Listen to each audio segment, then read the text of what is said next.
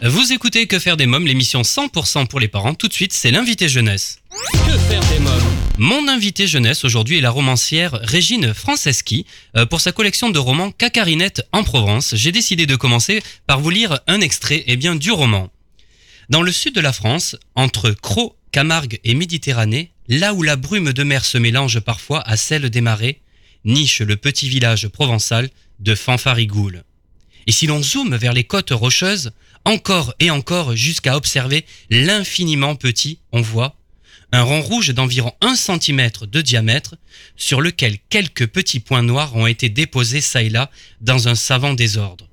Ce rond rouge possède une petite tête noire et 6 pattes, c'est une cacarinette. Il est vrai que certains l'appellent coccinelle, ce mot est correct, mais à Fanfarigoule en Provence, on préfère employer son nom véritable, cacarinette. Je vous propose maintenant d'écouter notre entretien. Bonjour Régine Franceschi, alors vous êtes auteure de la série de romans jeunesse pour les 7-14 ans, Cacarinette en Provence. Vous sortez aujourd'hui votre 3e tome, Cacarinette en Provence, le chef c'est moi. Qui est Cacarinette ?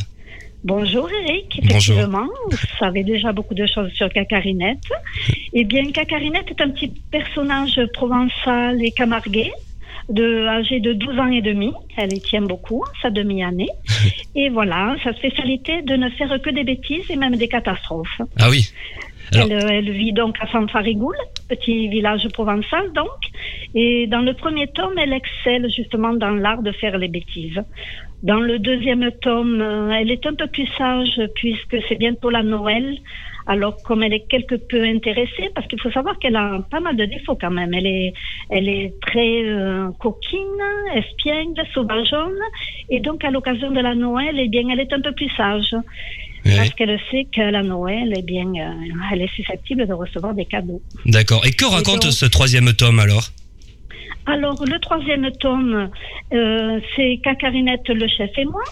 Le chef, c'est moi. Et le 2e, c'est le secret de Noël, celui dont je vous parlais. Si vous voulez bien, je vous en parlais avant. Oui, si vous voulez, bien sûr. Dans le 2e tome, où elle est un peu plus sage, elle a la particularité de recevoir une lettre du Père Noël, ce qui est assez extraordinaire. D'habitude, c'est plutôt l'inverse. Et là, si le Père Noël lui écrit, c'est en fait... car elle a commis la bêtise, lorsqu'elle avait 5 ans, de tricher en rédigeant sa lettre au Père Noël. Elle se faisait passer carrément pour ses parents. Ah. Et elle avait toutes les qualités. Elle travaillait bien à l'école, elle était sage. Évidemment, c'était totalement faux. Mais elle a été piégée, elle a été démasquée, car elle a signé dans sa lettre au Père Noël, donc, signature de mon papa et de ma maman. Donc, elle a été démasquée et elle reçoit l'année de ses 12 ans un gage à réaliser justement au moment de la Noël.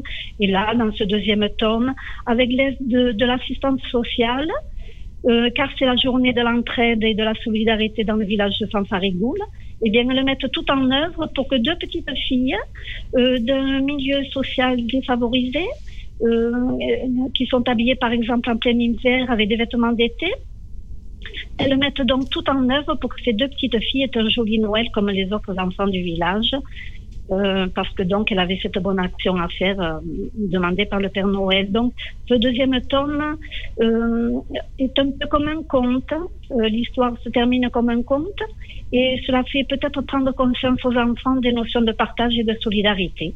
Très bien. Voilà. Et donc alors maintenant, dans le 3e tome, je suis impatient de savoir... que va-t-il se passer ? Eh bien, Eric, dans le 3e tome, le chef c'est moi, le titre est révélateur, puisque c'est une catastrophe en fait, aussi bien pour la romancière, à savoir moi, que pour l'éditeur, car Cacarinette décide d'écrire son livre toute seule. Elle dit une romancière, en fait, c'est bien plus pénible qu'une mère, car ça décide de tout, des gestes et des paroles, et moi, ça ne me va plus. Dans mon livre, je n'ai pas besoin de la romancière, je vais l'écrire toute seule. Et évidemment, donc la romancière n'est pas contente, elle dit que ce n'est pas normal, et alors elle rédige une préface, elle aussi, tout comme Cacarinette qui rédige une préface donc pour expliquer cela. La romancière écrit également sa préface en disant que d'accord, elle veut bien laisser faire son petit personnage qui lui échappe, mais que quand même elle va rester vigilante, qu'elle va avoir un œil sur l'ouvrage rédigé par son personnage. Mais c'est qu'il y a également donc l'éditeur qui s'énerve et qui dit comment, non seulement ce n'est pas normal qu'un personnage échappe au contrôle d'une romancière, mais si celle-ci laisse faire, elle fait le monde à l'envers, moi je n'ai plus mon mot à dire, mais qu'est-ce qui se passe? Et alors il pique soi-disant une crise d'autorité, mais en fait il baisse les bras et il laisse faire. Et donc Cacarinette s'en donne à cœur joie et elle dit que la liberté donc elle prend d'écrire ce petit roman toute seule, c'est la recette du bonheur. Et elle dit que puisque la recette du bonheur, eh bien cela va donc être un livre de recettes de cuisine qui en fait s'exprime sous forme d'images, de photos. Chaque photographie, peut-être regarder en ne voyant que la photographie, oui. L'enfant est à même de réaliser la recette de cuisine. Voilà. Donc, c'est une très bonne idée, ça.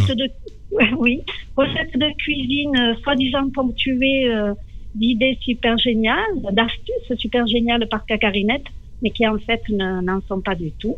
Ah oui. Et donc la romancière recadre lorsque. Est-ce que ça sera des recettes de Provence ? Alors non, ce ne sont pas des recettes de Provence, ce sont des recettes froides, ouais. Sans cuisson, car j'avais un peu peur que les enfants ne se blessent en réalisant des recettes à cuire. Oui. Et voilà, non, ce ne sont pas... Mais elle a un projet d'écrire un livre de recettes provençales, mais là, non. Ah, on en reparlera, cette occasion. Voilà, voilà. Oui. Alors, Cacarinette vit à Fanfarigoule, en Provence. Alors, oui. C'est un nom fictif. D'où vous est venue cette idée de nom de village ? Eh bien, j'habite Fos-sur-Mer et je crois savoir que l'eau que consomment les habitants de Fos-sur-Mer provient de la source Saint-Farigoul. Et ce nom-là a chanté à mon oreille et je l'ai trouvé très harmonieux et à caractère bien provençal. Et je me suis dit que cela ferait un joli nom de village pour ma Cacarinette. Ben oui. Voilà. Quelle relation Cacarinette entretient-elle avec ses parents ?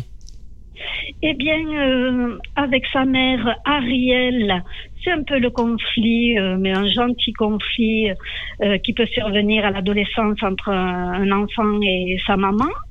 Quant au papa, il lève souvent les yeux au ciel lorsque Cacarinette fait des bêtises, mais il laisse faire. Voilà, donc ce sont quand même de jolies relations, une jolie relation. Très bien. Alors les deux premiers tomes existent également en version anglaise, avec une pagination en miroir, permettant aux lecteurs possédant les deux versions de se référer à l'une ou à l'autre version si nécessaire. Parlez-moi de ce procédé. Qu'est-ce que c'est une pagination en miroir ?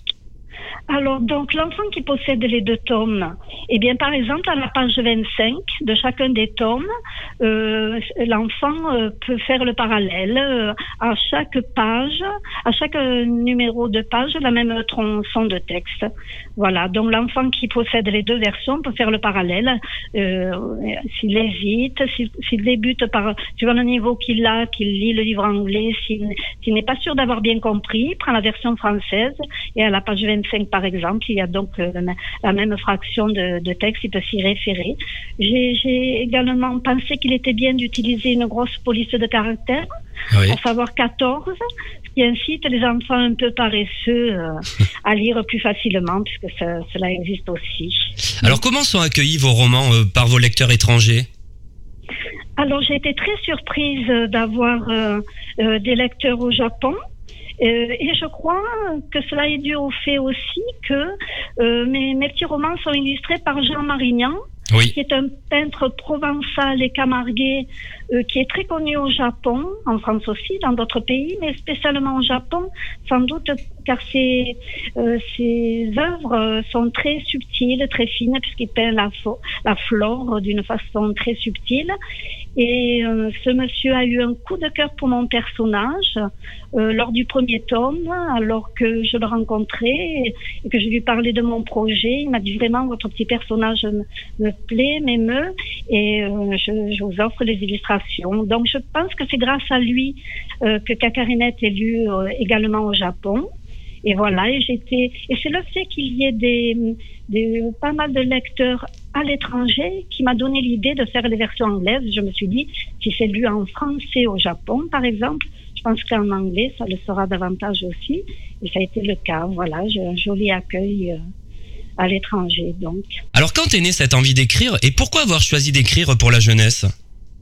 Eh bien, Eric, j'ai été assistante de direction pendant 40 ans et en fait, je me rendais compte que j'avais un rapport amoureux avec les mots puisque je rédigeais des comptes rendus de comités d'entreprise ou des courriers et je m'enfermais dans le bureau seule et j'écoutais la sonorité des mots.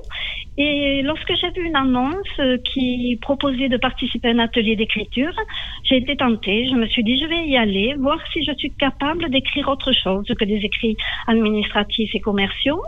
Et j'ai vu que j'y arrivais. Et là, je me suis dit, pourquoi ne pas créer un petit personnage ?